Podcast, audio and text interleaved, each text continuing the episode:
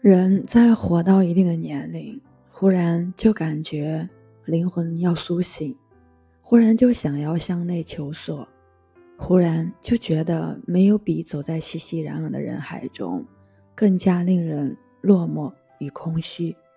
总感觉众生喧哗，游离不定的灵魂却无处安放。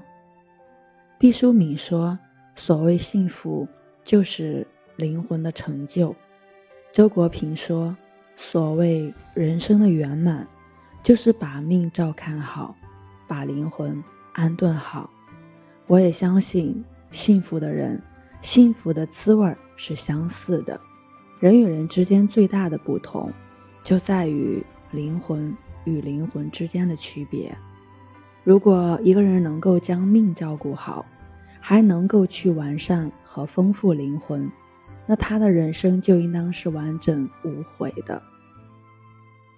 何处是飘忽不定的灵魂安放的地方？何处又是漂泊失所的灵魂能够靠岸的港湾呢？其实，或许一个灵犀相通的爱人足以慰藉风尘，一份坚定的信仰足以疗慰心灵，一处安静的庭院。足以寄放流离失所的灵魂，甚至一朵花、一株草、一片镶嵌着时光印记的青苔，都足够暂寄一颗支离破碎的心。当灵魂真正被唤醒了，生命才能显得格外的澎湃，生命内在的光芒才能被真正的激发。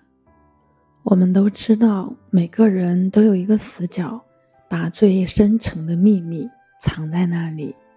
每个人呢，都有不为人知的伤口，把最殷红的鲜血涂在那里。每个人都有微笑背后的眼泪，把最心酸的委屈汇聚在那里。每个人亦都有一腔熊熊燃烧的烈焰，把最炙热的柔情放在那里。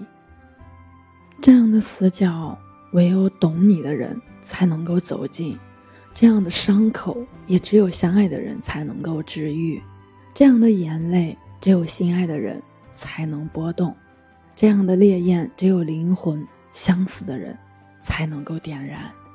如果有一天你能够像花儿那样盛开，像草儿那样无争，像鸟儿那样歌唱。那么你必定是找到了灵魂深处的共鸣，必定是觅到了灵魂栖息安放的地方，而这个地方必定是爱的归依之处。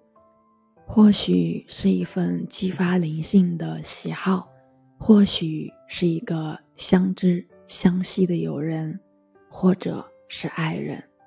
人活一世，生命太匆匆。愿你将命照看好，将灵魂安顿好。愿你找到一个供养你灵魂的人，陪你立黄昏，问你粥可温，懂你从青丝窈窕到迟暮耄耋。我是袁一凡，一个二十岁的八零后修行人。喜欢主播的，欢迎关注，欢迎订阅。